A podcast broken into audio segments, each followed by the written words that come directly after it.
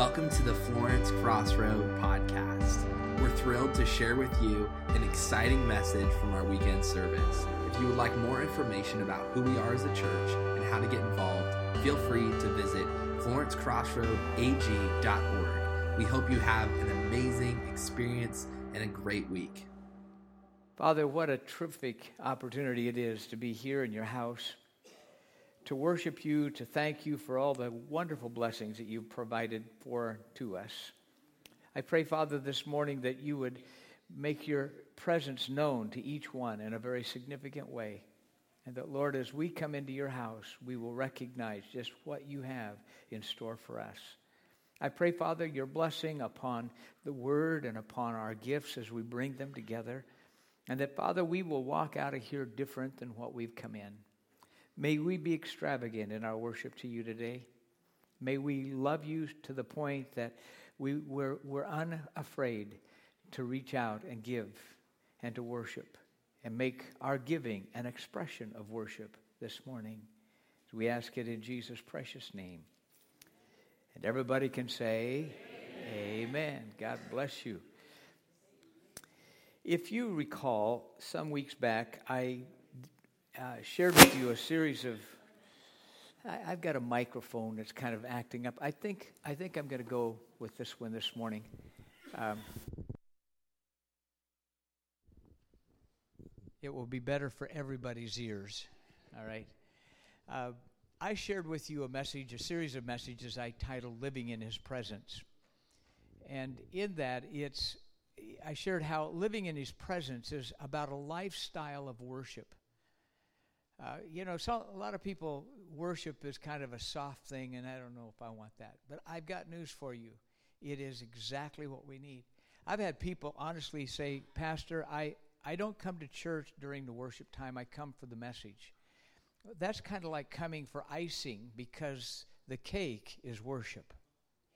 Worship is what we were created to do. Worship is what God created for us to be a part of with Him. Worship is more than just saying, Thank you, Jesus. Worship is, is knowing Him, it's hearing Him, it's listening to Him, it's being obedient to Him. Yes, we need the Word, and I enjoy sharing and teaching the Word, but worship is the most important aspect of what we do. Uh, it, it's interesting that in that series I shared several, and one of those messages I saved for right now. I, I finished the series some about a month or two ago, but I saved one of those messages for this morning. As we come into this season of Christmas, I, I just felt that it was very timely and it set us up for the journey to Christmas Day. And we're going to have a, I, I think you'll find it to be interesting this morning. When, when Jesus' presence, when he was born, when that little baby made his presence known into this world, it, it started an avalanche. People began to worship him. Shepherds came and worshiped him. Mary and Joseph worshiped him. People showed up to worship him.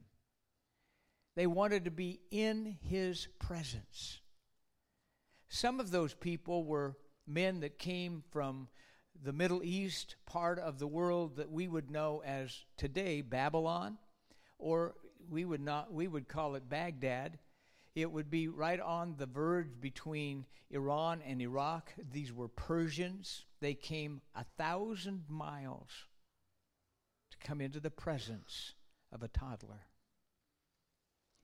When I think about this whole passage that we're about to read, and I shared with you a portion of it at the beginning of our service out of Matthew, I want to focus on these wise men. I want to focus on three aspects that I see that, that, that spoke into my heart. I want you to hear this. Before I ever share a message to you, God has spoken that message to me. Uh, he bludgeons me before I get to bless you. All right? He speaks it into my own heart. He brings that to me before I have the privilege of bringing it to you. So this is this is as much for the pastor as it is for the people. It's for all of us, all right? These these wise men share with us some wonderful, wonderful things. If you will, in Matthew chapter 2, verse 1, Uh, it says, Now after Jesus was born, and listen to that. Now after Jesus was born, the, the, the wise men were not at the, they weren't out at the stable, they weren't there with the shepherds. This was after he was born. I, I hate to mess up your nativity set, but, but wise men weren't there at the birth of Jesus. It says, After Jesus was born in Bethlehem of Judea, in the days of Herod the king, behold, wise men from the east came to Jerusalem. They came a thousand miles. They didn't ride on camels, they rode on Persian horses. Again, I, I don't want to mess up your idea of, of the nativity. I believe in nativities. I think a nativity should be on every government property in the United States. Just my own personal opinion saying, Where is he who is who was born king of the Jews? Now listen to this. He's coming to Herod, who is the king of the Jews, and they're saying, Where is he who was born king of the Jews? Do you think that would cause him a little bit of acid reflux? I, I think that created a great deal of turmoil in him and and it got out and it caused a great stir in Jerusalem says, For we have seen his star. We'll talk about that in a moment. We have seen his star in the east and have come to worship him. When Herod the king heard these, he was troubled, and all Jerusalem with him. And when he had gathered all the chief priests and scribes of the people together, he inquired of them where the Christ, the word there, Christ, means anointed one, the Messiah, Hamashiach, the, the Messiah of the Jews. Where the Christ was to be born. So they said to him, In Bethlehem of Judea. I love that. In Bethlehem. Bethlehem. Bethlehem. That's a compound word. The household of bread is what it means. And, and when, when we think of it, he, he says, In Bethlehem of Judea, for thus it is written by the prophet. But you, Bethlehem, in the land of Judah, are not the least among the rulers of Judah. For out of you shall come a ruler who will shepherd my people Israel. Then Herod, when he had secretly called the wise men, you see, I, I seriously believe that he, he called them in, wanting them to come back to him once they found him so that he could kill them. Then Herod, when he had secretly called the wise men, determined from them what time the star appeared. And he sent them to, to Bethlehem and said, Go and search carefully for the young child. Again, he uses the term young child, not for an infant, young child. In fact, between verses 1 and verse 21, that term young child is used nine times. And when you have found him, bring back word to me that I may come and worship him also. Yeah, right. That scoundrel. And when they heard the king, they departed. Behold, the star which they had seen in the east went before them till it came and stood over where the young child was. And when they saw the star, they rejoiced with exceedingly great joy. And when they had come into the house, not the stable, but into the house, they saw the young child with Mary his mother, and fell down and worshipped him. And when they had opened their treasures, they presented gifts of to him gold and frankincense and myrrh. And then, being divinely warned in a dream that they should not return to Herod, they departed for their own country another way. Over and again, the scriptures teach us that these men came to worship Jesus. They, they, they weren't on a sightseeing trip, they came to worship Jesus that that really speaks to me, and there, there's there's some thoughts that that that I've unpacked out of this that I, I hope they speak to you too. The first thing that hits me is they came expecting. There was expectant worship in them. They came expecting something to happen. They came expecting something to happen. It takes me about five minutes to get from my house to here. It took them nine months to travel a thousand miles on horseback to Jerusalem. They came expecting. You don't travel that far just to take time. They weren't in the neighborhood. They came expecting something. You don't take that kind of effort without an expectation. They came expecting something to happen when they got into the presence of this king of the Jews. They weren't Jewish, they were Persian. They, they came from a region of our world that is in great turmoil today. They were what we call magi. That is a compound word, meaning there were more than one.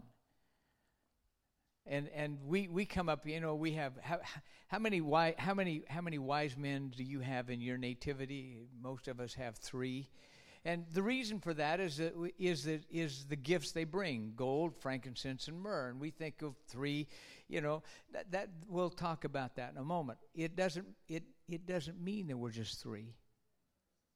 There could have been only two, or there could have been twenty.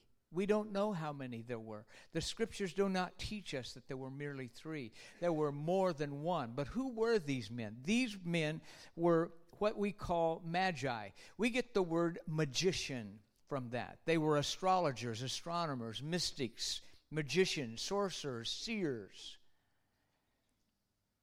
If you go back and understand where they came from, they came from the same region where Daniel and Shadrach, Meshach, Abednego were taken in captivity. They had the writings of Daniel in, in, in hand. They, they understood some of the history and some of the prophetic dynamics of this moment because of Daniel. But when we read the book of Daniel, we read these words. It says in chapter 2, verse 2 Then the king gave the command to call the magicians, the astrologers, the sorcerers, and the Chaldeans to tell the king his dreams. So they came and stood before the king. They were all born, like every human being on this planet, like everyone in this room, like all seven plus billion that inhabit our world, every one of us have been born with an inquisitiveness about the supernatural. Now, I want you to think about this God is not natural. Hello? He's a supernatural God. I can take you to Papua New Guinea and I can take you back into the tribes of people, and there are people there that are they're very, very curious about the supernatural. I can take you to Nepal. I can take you to Mongolia. I can take you to, to Sierra Leone. I can take you to any country in Africa. I can take you to South America. I can take you right next door. And people are inquisitive about the supernatural. So it isn't a mystical thing. It's not a weird thing. It's not some kind of a suspicious thing. It's a fact that these men had an inquisitiveness about the supernatural power of a God that would allow a star to lead them on a thousand mile journey to find the Savior of the world. I want to give you a little history about these people. I, I, I had uh, for many years when we lived in Salem, I would study it up at uh, Mount Angel Mount Angel Abbey, and uh, it one has one of the largest microfiche libraries in the world. It's phenomenal, and the documents and the sacred writings that are there are amazing. And some of them have to be interpreted from from German to English, or from from uh, Latin to English, or from Greek to English and I, I'm not the greatest linguist, so I have to have friends to help me with some of the translations. But I came across a document, it's an ancient document, and it and it's speaking about these magi, and it gives to us a little understanding of who they were. The, the forerunner of the Magi is a man that we find in the Bible by the name of Balaam. Have you ever heard Balaam in the Bible? Balaam's donkey. Remember, Balaam's donkey spoke it's interesting because Balaam was conscripted by the king of Moab to speak curses against Israel. You see, Balaam wasn't a Jew. He was a Chaldean. He did not like he did not like Israel. He didn't want any good thing to happen to Israel. So he was more than happy to speak curses over Israel. The problem is God wouldn't let him he'd start to give a curse, and God would change his mind and put words in his mouth that became blessings over Israel. He became so reluctant one time, he didn't want to say anything, and his very donkey spoke blessings over Israel. I've never been really caught up with the idea that as a pastor you're of any kind of importance because I've been reminded more than once that God could speak through a donkey. If that doesn't burst the bubble of your pomposity, nothing's going to do it, folks. I'm telling you. God doesn't need a human voice, He can use any voice. But the point of what I'm trying to share is that, that he, he, he came to speak curses over Israel, and every one of those curses ended up becoming a blessing. It's also Balaam that we find that actually gave the first understanding that there would be a star in the heavens at the birth of the Savior. A pagan, ungodly, non Jewish man, God would speak and give him insight about the very birth of the Savior of the world. Tell me God doesn't have a sense of humor. I love it. I just love it. You know, we get so caught up in our prim, proper religiosity that everything has to be such and such and just right hoity toity. God just likes to knock the stuffings out of our religiousness. Did you know that? He does things that so confound me sometimes. Hello? He uses people that I would have never used.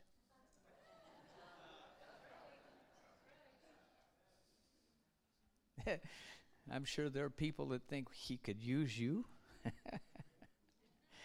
when I think of these men, they, they, had, they had in their background the understanding of, of Daniel, of, of, of Balaam. Balaam wrote these words. I love it. In Numbers chapter 24, he says, I see him, capital H, speaking of divinity, speaking of God the Son. I see him, but not now.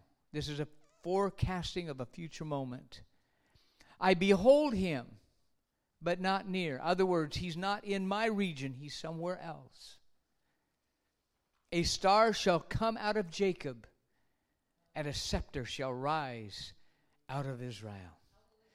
You see, an ungodly, pagan man, God spoke words into his heart that would lead these men on a thousand mile journey to find a baby who was God the Son birth of a virgin. They studied their history. They understood that, that Balaam had given an insight, but they also understood the history of Israel.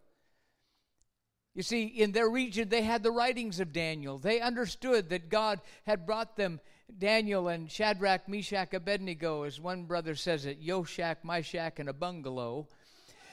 They brought them out of, out of Jerusalem into Babylon and kept them for 70 years in bondage. And during this period of time, many things occurred that showed God's favor and hand on his Jewish people.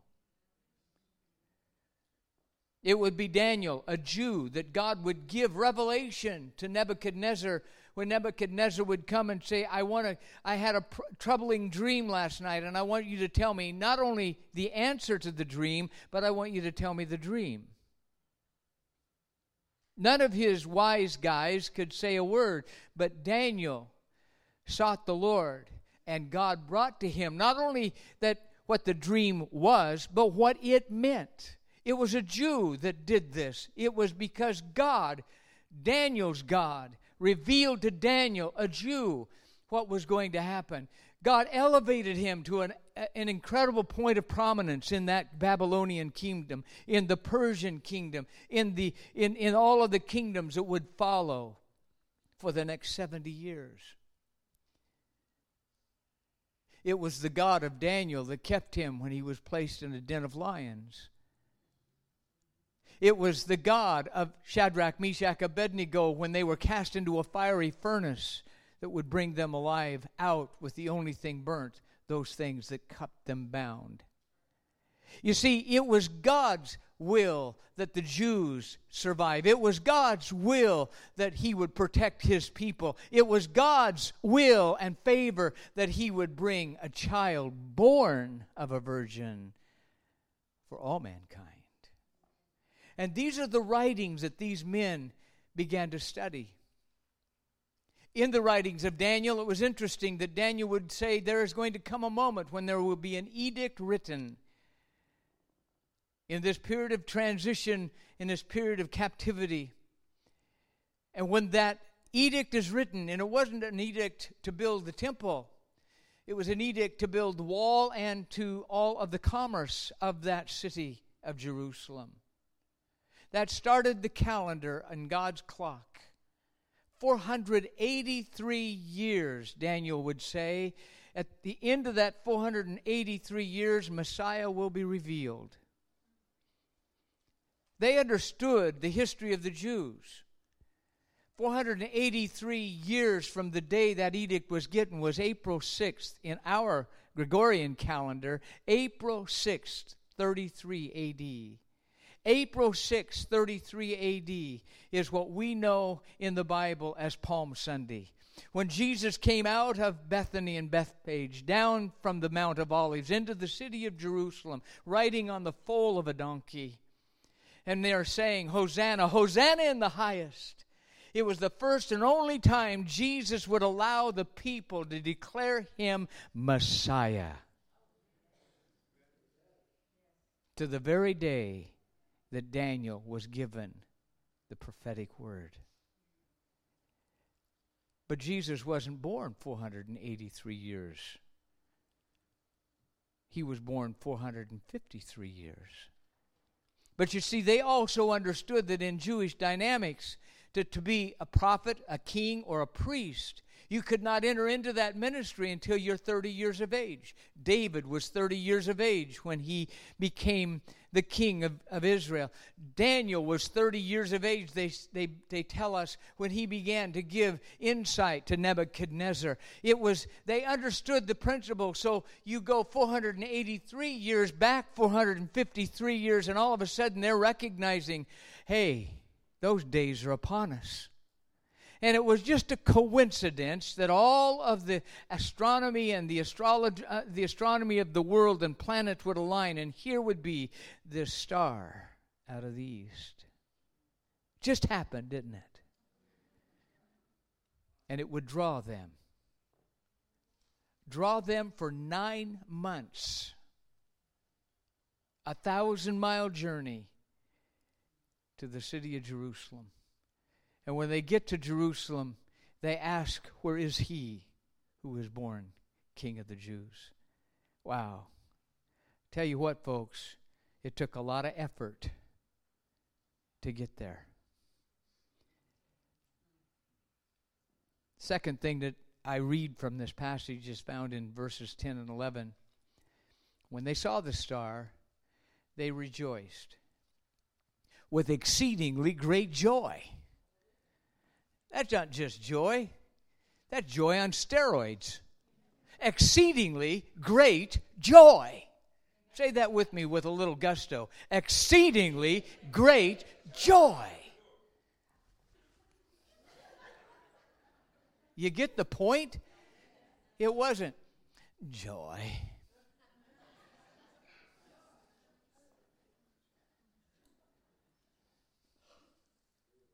And they had come. And when they had come into the house, they saw the child with Mary, his mother, and fell down and worshiped him. The Greek there is very unique and is very specific. It wasn't that they just knelt very properly. No. The Greek language that is it's very descriptive they, they, they were literally thrown to the ground. Like, do you remember reading about in, in the Bible about the walls of Jericho? They fell down. Now, here's the, here's the crazy thing about that they were as wide as they were tall. So if they fell over, they're still a wall. I remember being at Jericho, and uh, our uh, the the guide that was there, his, I don't remember his name. It's been too many years ago, but he said what geologists have found is that the walls didn't fall over; they were pressed in to the ground. Glory to God! God just went.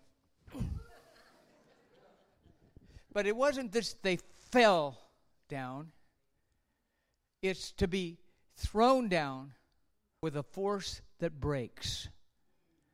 That's the concept of the original language. And what it simply means is this is that when they came into the presence of this little child, they fell and their pride broke. Their their anticipation broke. Everything about their life broke. I love little Laney. I know you do. You bettered. I'll come get you if you don't. And I pack. You just never know when. But I love little Laney, and whenever I get into her presence, I just love her, but I don't fall down at her. I don't fall flat on my face before her. As a little toddler, I don't do that. As much as I love her, I don't do that. But these men came into the presence of a toddler. We understand that Jesus at this time was between he was between 9 and 18 months old. And these very intelligent, highly respected, very powerful, very wealthy men very dignified in all of their finery, came into that house. And when they saw Jesus, they fell on their face. Their pride, their reputation, everything about them went out the window. They came and they worshiped him. It says, And when they had opened their treasures, they presented gifts of gold and frankincense and myrrh. The, these were very wealthy people. You know what? It, it wouldn't hurt you once in a while let loose and just worship God. Oh, but Pastor, it's not my nature. That's a bunch of baloney because whenever your favorite team is on TV, I know better than that. Hello? How many of you wives know that about your husbands? And when there's a sale at Macy's, husbands, you know that your wives. You know what I'm talking about. You see, the point of what I'm trying to sh- simply share with you is this is that we, we, we have this idea that we, we have to put it all together and, and keep it together, and we, we certainly don't want to be out of order. I don't want anybody being out of order either, but I am not afraid of people who truly, out of their heart, want to worship the King of Kings. Do, do you all understand that this morning? I think, I think my wife and I have traveled, and we've traveled extensively. And I mean, there are times we've been we've been in the Philippines, and, and oh my, they love to worship. We we've been in China, and man, they love to worship. We, we, we've been in South Africa, and I'm telling you, they really love to worship. I've been in Ethiopia and Kenya, they love to worship. I've been in Latin American countries, they love to worship. I've been in Cuba, and I'm going to tell you one thing the government cannot control the church in Cuba. Communism is it's dead, if you will, because it cannot control the power of a living God. And the Cuban people, as much as they're in bondage to socialism and communism, they're free in Jesus Christ. boy, when you get into those services, I mean, you feel like you've been church. There's coming a day. There's coming a day, folks. And one of these days, every billionaire, every politician, every atheist, every leader, every rebel, every college professor that ever said there is no God is going to bow their knee and declare that Jesus Christ is Lord. And I got news for you. I'm not waiting for that day to tell him. Amen. Tell your neighbor, loosen up. I want to just give you a few expressions in the Bible. They're not Pentecostal, they're not charismatic, they're biblical. Psalm 47 1 says, Oh, clap your hands, all you people. Shout to God with a voice of triumph. Psalms 95 1 to 6. Oh, come, let us sing to the Lord. Let us shout joyfully to the rock of our salvation. Verse 6 Oh, come, let us worship and bow down. Let us kneel before the Lord our Maker. Psalms 134 2. Lift up your hands in the sanctuary and bless the Lord. These are scriptural expressions of worship I was raised in a church where you just came in, sat down, stood up, sung three songs out of a hymn, sat back down, went to sleep. Hello? People wanted to come in late, but when they did, the back rows were, were already taken. I come into a church and man, I'm not kidding. They sang. They didn't just sing, they sang. They sang out of their spirit, they sang out of their heart, they sang from their soul. They worshiped. I'd never seen worship like that in my life. They lifted their hands. I'm thinking, this is odd. They didn't care what anybody thought. I remember one little sister, she was, oh, she was a tiny little thing, just about 80 years old, and she'd get happy and she'd start singing, and she just, oh, she would just start singing, and she just, she didn't care if you didn't like it. She wasn't doing it for your benefit. She was doing it for the King of Kings and for the Lord of Lords. She wasn't doing it for show. She was doing it because there was something so effervescent within her spirit that it couldn't hold itself within her. She had to express the worship because of a Savior that had delivered her, saved her, healed her, saved her kids, redeemed her grandkids. She was excited about the King of Kings and the Lord of Lords. Pastor, you're getting carried away. I remember watching some people kneel, and I'm sitting there thinking to myself, man alive, that's devotion. I, I was impressed. They, they, were, they were no more aware of me. They, didn't, they weren't thinking about, they weren't doing it for show. They were just on their knees worshiping Jesus because that's just the way they felt they needed to be. And I'm thinking, wow, isn't that awesome? I honestly thought that. And then the Spirit of the Lord says, why don't you?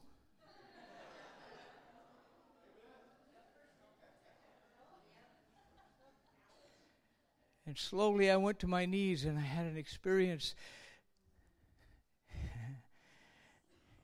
I didn't care.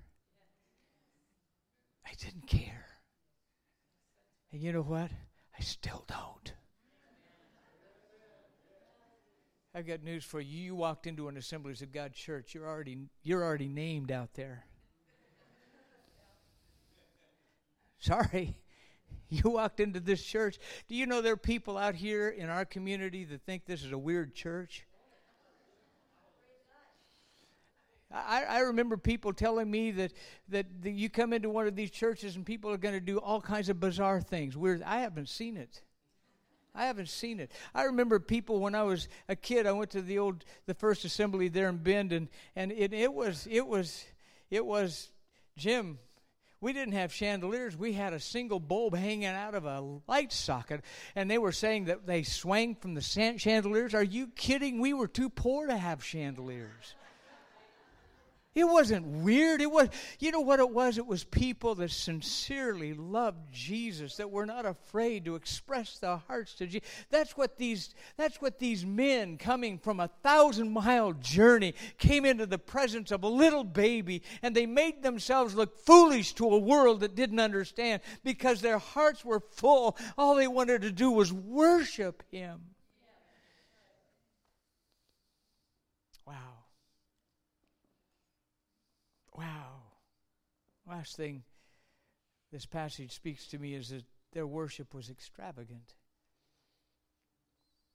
expectant, expressive, extravagant. Gold, frankincense, myrrh. All three of these have prophetic, prophetic significance. Gold represents the idea, his, represents his royalty. He is the king. Frankincense represents divinity, frank incense. I, I remember being in, in, in Ethiopia, and I went to a, a coffee ceremony where they, they took coffee, and they have the absolutely best coffee in the world in Ethiopia. It's where coffee originated came out of Ethiopia. And, and they, they, they brought these green beans, they roasted it in your presence. Oh, it was wonderful. And then they ground it, and then they made coffee in front of you. Oh, it was phenomenal coffee. But while they're while they're doing all of this, they're burning ins- they're burning frankincense. It, it is an amazing, is an amazing experience. And it speaks of his divinity. Our praise comes up before him as a sweet savor into the very presence of God. It speaks of his divinity, and myrrh speaks of his humanity. You see, myrrh is a salve that they would put on the body, preparing it for burial. It was with myrrh that the women came to the tomb. They hastily buried Jesus, and they came to prepare him, his body, for death. And when I, when I think about these three gifts, they're, they're, they're pretty unique. But the reason these Persians brought them is because this is the greatest asset of Persia was gold and frankincense and myrrh. It wasn't that each one brought a specific gift. I think they all brought the same gifts because it was, it was, the, it was the, the greatest resource of their country. And they brought these gifts, and they all have significance and they all had meaning, but they brought the very best they had. Do we bring into his presence the very best we have? Do we bring him our first? We have a dear friend who went to be with Jesus. Next Sunday, Sherry won't be here. She's going to be at that memorial service. Jerry had an attitude that if you have two of anything, you share. And when you share, you always give the better of the two. Where did she learn that? From the Word of God. You see, if we love, we give. Worship is love expressed. I love her. Anything she would want, I would give her because I love her. There's nothing that I would, would withhold from her. Nothing. Not even my guns. I might withhold the bullets.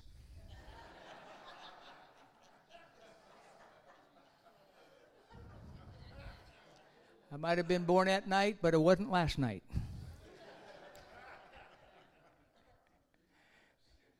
nothing, nothing.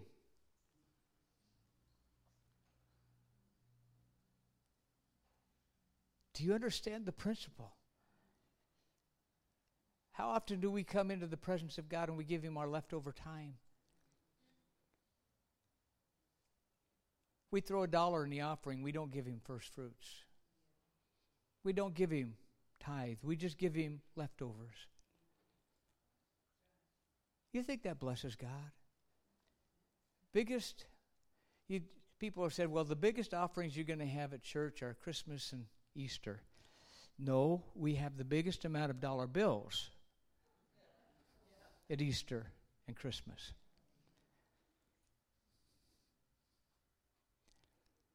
Because we don't have people that are really believers always at Easter and Christmas.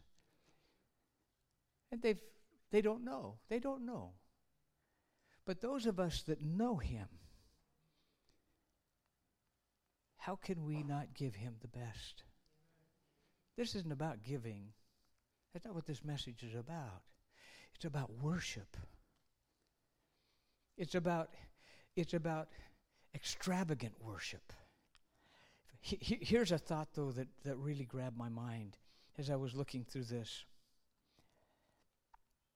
In verse 12 of our text, it says, Then, being divinely warned in a dream that they should not return to Herod, they departed for their own country another way.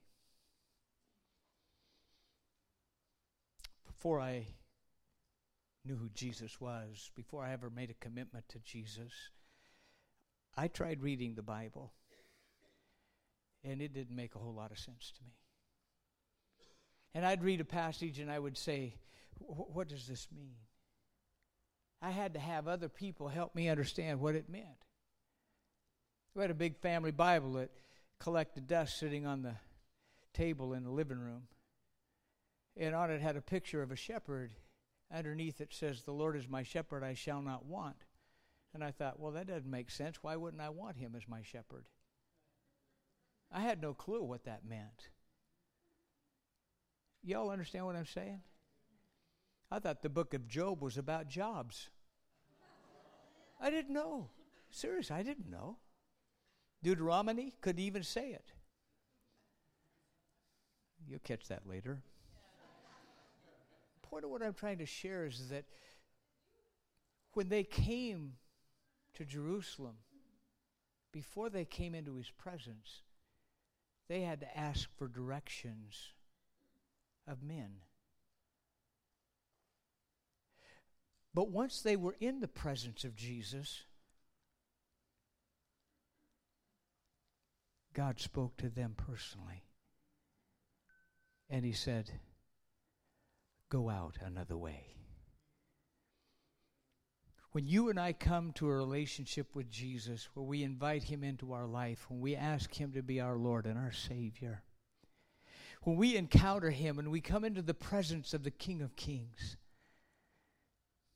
we come expecting him.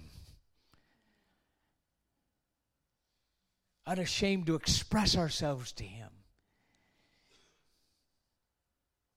Extravagantly worshiping him. He will speak to you. In your quiet times, when we gather here in, in the assembling on a weekend, He will speak to you individually. There's a tough time of year for a lot of people. We've lost a couple friends within the last month, and it's been it's tough. It's tough. For those families, it's hard. I remember when Sherry's father passed away, it was just before Thanksgiving.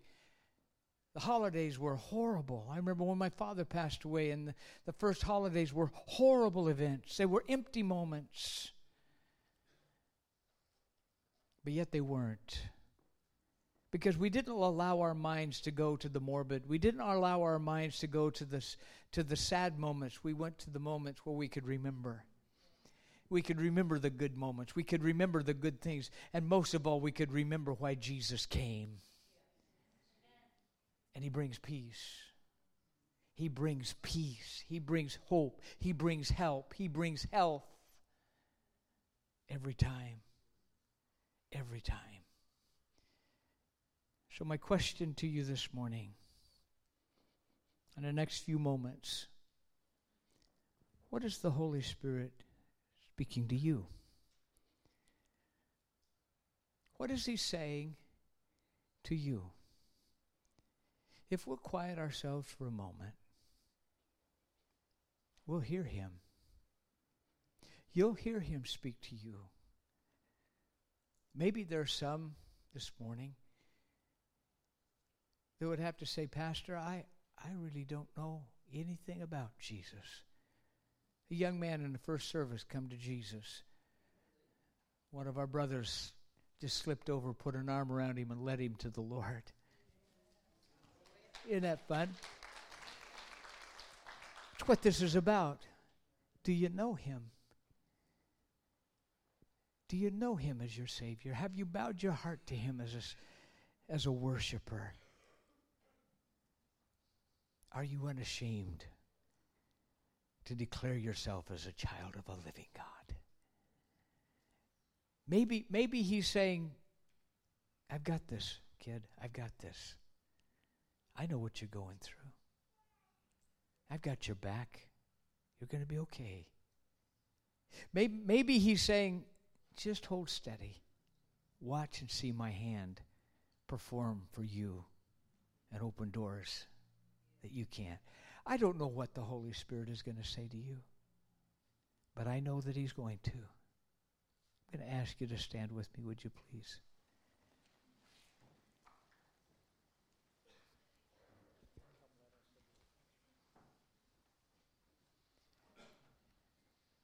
Jeff led us in a song earlier today. Oh, come, let us adore him. And I want us to worship Him together. And I want you to do something with me. I want you just to close your eyes for a moment. I don't want you to worry about the person in front of you, behind you, beside you. I want you to focus on Jesus, the one that loves you. I want you just to worship him. If you feel so inclined to lift your hands, that's okay. You're in a good place to do that. But I want you, out of your own heart, out of your own expressiveness, I want you to worship him unashamedly, without fear, without worry. I want you just to worship him. Sing it with us.